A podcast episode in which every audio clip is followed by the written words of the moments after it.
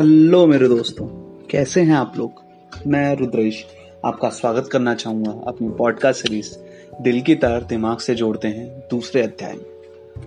मेरे को पहले अध्याय का आप, आप लोगों से जो आशीष मिला उससे मैं बहुत ज़्यादा खुश हूँ प्रफुल्लित हूँ और आपके जो सुझाव मिले मैं उनको आने वाले एपिसोडों में जोड़ता चला जाऊँगा। आज का मेरा जो विषय है वो है कर्म।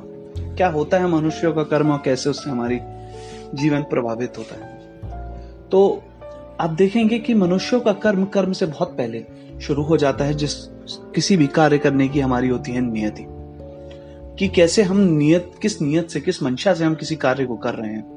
क्या वो मंशा हमारी सही है या गलत है? और सही, गलत के चक्कर में हम फिर फंस जाते हैं, उस कार्य को करते हैं। और उसी से हमारा जो फल निकल कर आता है कि किस फल से हम लोग कार्य कर रहे हैं, किस दिशा में कार्य कर रहे हैं वो सब उस कार्य की नियत जो बताता है, उससे हमारा कर्म आगे कर निश्चित होता है। और मैं एक प्रश्न पे अक्सर आकर अटक जाता हूँ कि क्या कर्म नष्ट होता है? क्या कर्म हमारे जीवन की इस देह के साथ नष्ट होता है? तो इसका शायद जवाब होगा ना। कर्म हमारा नष्ट नहीं होता है। कर्म नश्वर है, सनातन है, जीवित है। मैं इसका एक उदाहरण देना चाहूँगा आपको।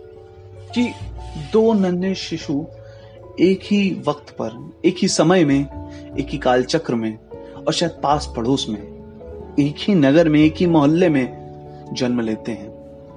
लेकिन क्या उनकी किस्मत एक जैसी होती है?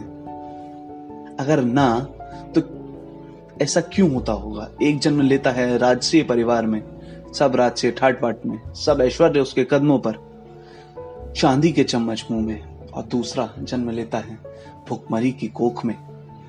झूलता हुआ झूला। तो उनके बीच में परमपिता परमेश्वर ने एक ऐसी खाई क्यों पैदा करी होगी? तो शायद वो हमारे कर्मों का ही फल होगा, हमारे पूर्व जन्मों के कर्मों का ही फल होगा।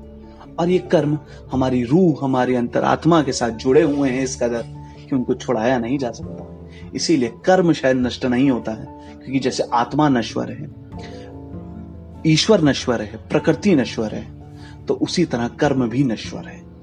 धन्यवाद, आज की पॉडकास्ट सीरीज़ में इतना ही। मैं, रुद्रेश, सुनते रहिए मेरे को और जुड़े रहिए हमारी पॉडकास्ट सीरीज़ दिल की तार दिमाग से में जोड़ते हैं। शुभ रात्रि, शब आगे धन्यवाद।